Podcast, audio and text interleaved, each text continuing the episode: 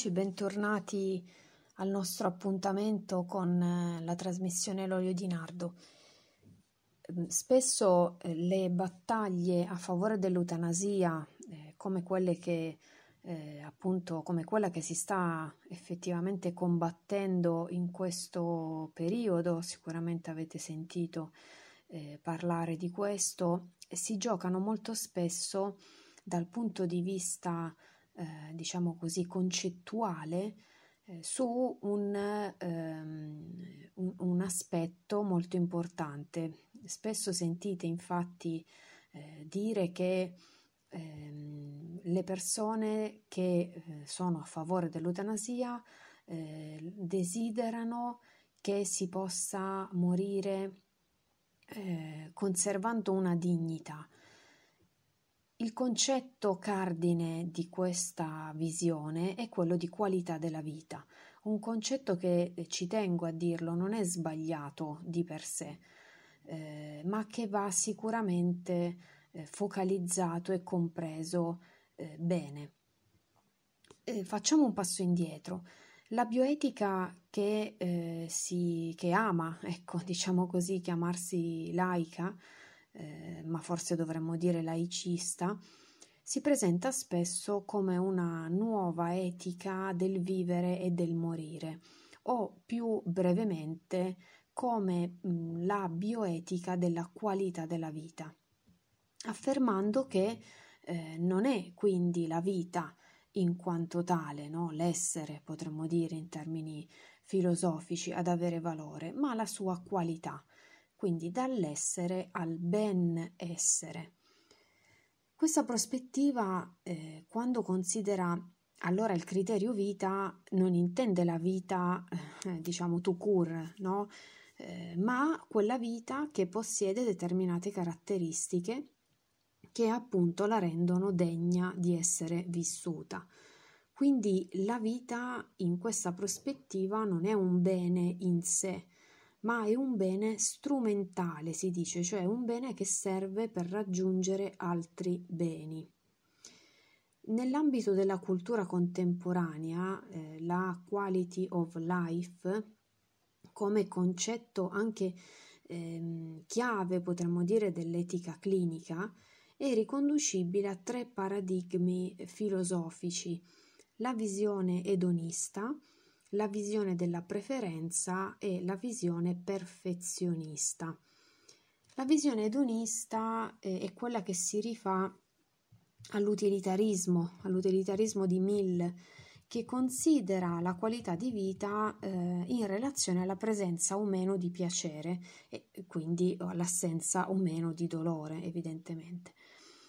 La seconda visione, cioè l'utilitarismo della preferenza, sostiene eh, invece che la qualità della vita dipenda dal vedere soddisfatte o meno le proprie preferenze, appunto come dice eh, appunto il termine. E questa è una concezione che viene anche chiamata in ambito anglosassone welfarismo, che potremmo volendo tradurre con benesserismo, appunto tornando a quel passaggio da essere a benessere.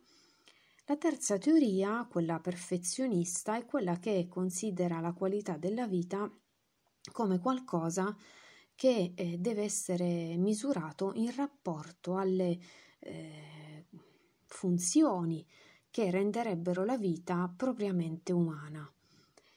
Diciamo che di questi tre paradigmi il più diffuso è il secondo, cioè l'utilitarismo della preferenza, è quello che si sente anche nel dibattito no? insistere in modo particolare sulla libertà di scegliere, ma di scegliere che cosa? La propria qualità della vita. Quindi quello della scelta è proprio un ambito che accomuna più, ehm, più teorie. In realtà potremmo dire che eh, questo pensiero ha in nuce altre visioni che mh, mm, è importante non sottovalutare. In questo è illuminante ciò che scrive la lettera Samaritanus Bonus. Questa lettera mette in relazione il concetto di qualità della vita con altre visioni, appunto, che sono non solo l'utilitarismo, ma anche l'individualismo, il neognosticismo e l'emotivismo. E scrive L'idea di fondo è che quanti si trovano in una condizione di dipendenza e non possono essere assimilati alla perfetta autonomia, vengono di, fatti, eh, di fatto accuditi in virtù di un favor, il concetto di bene si riduce così ad essere il risultato di un accordo sociale, cioè ciascuno riceve le cure e l'assistenza che l'autonomia o l'utile sociale ed economico rendono possibili o convenienti. Ne deriva così un impoverimento delle relazioni interpersonali che diventano fragili, prive di carità soprannaturale, di quella solidarietà umana necessaria ad affrontare i momenti e le decisioni più difficili dell'esistenza. Insomma, quello della qualità di vita è un concetto che ehm, eh, come dire, sorretto da una serie di teorie, ma ancora di più da una visione di uomo che è eh, determinante, che ha una portata e delle conseguenze molto eh, importanti. L'essere persona in questa visione coincide con la capacità di misurare e giudicare la propria qualità della vita. In un famoso articolo del 1975 Fletcher indicò i criteri di qualità per distinguere la vita eh, dalla vita propriamente umana. Quante volte sentiamo infatti nel dibattito ehm, eh, di fronte a un caso clinico, di fronte a un commento anche di pazienti, ehm, che quella eh, sì è vita, ma solo vita, nuda vita, non propriamente e pienamente vita umana.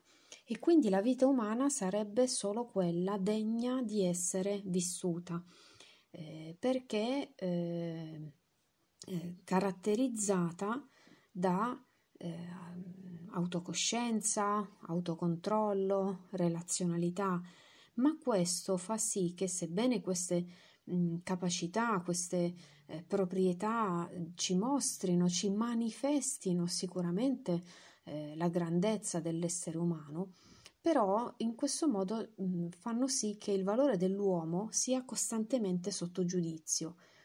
E se il valore di una vita eh, umana dipende dalla presenza o meno di certe caratteristiche, allora parallelamente varierà anche la considerazione del diritto di quel soggetto a esserci e quindi anche a ricevere cure e assistenza. In realtà c'è un modo eh, corretto di intendere la qualità della vita, una è possibile avere una giusta considerazione dello stesso concetto. Elio Sgreccia eh, spiega, per esempio, che ehm, anche la bioetica cattolica può recepire l'espressione qualità della vita, ma lo fa sia nel suo significato ontologico, cioè il fatto che la vita di ogni essere umano eh, ha una dignità ontologica, una qualità eh, sostanziale che nessuno può svilire e anche eh, in quello biologico funzionale, quindi anche con un'attenzione particolare alla salute. Quello che però non fa eh, la bioetica di stampo eh, cattolico, sarebbe meglio dire di stampo personalista, ontologicamente fondato, eh, non ammette che questo criterio eh, venga elevato a fattore sostanziale, quando invece appunto la qualità è un elemento accidentale, tanto da diventare poi giudizio di vita o di morte sull'individuo. Allora prima avviene la valutazione della vita in se stessa e nel suo valore eh, fondamentale, poi si deve cercare anche la migliore qualità di vita nel senso sanitario. I criteri arbitrari che via via sono stati proposti eh, attraverso eh, il criterio di qualità della vita per giudicare il valore della vita rappresentano sempre una forma di ingiustizia che va veramente a contraddire il principio di uguaglianza e in questo vedete bene eh, la fede di per sé non c'entra. Eh, allora la qualità della vita non è eh, un criterio da eliminare, però certamente un criterio da ricollocare eh, a partire dalla qualità essenziale della vita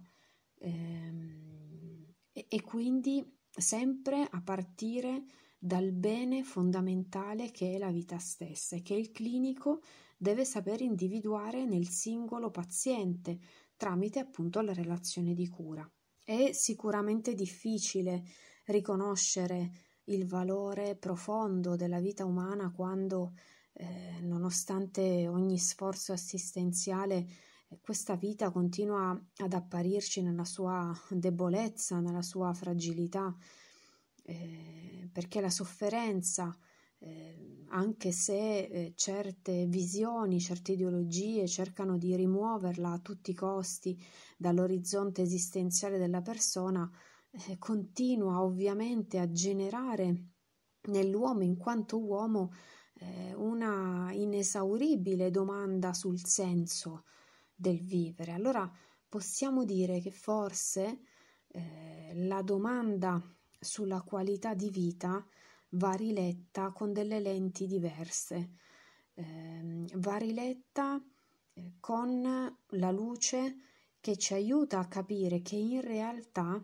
quella domanda non è altro che una domanda di senso sulla vita stessa, domanda peraltro insita in ogni questione bioetica. Io mi fermo qui, vi ringrazio dell'ascolto e vi aspetto al prossimo appuntamento dell'olio di nardo.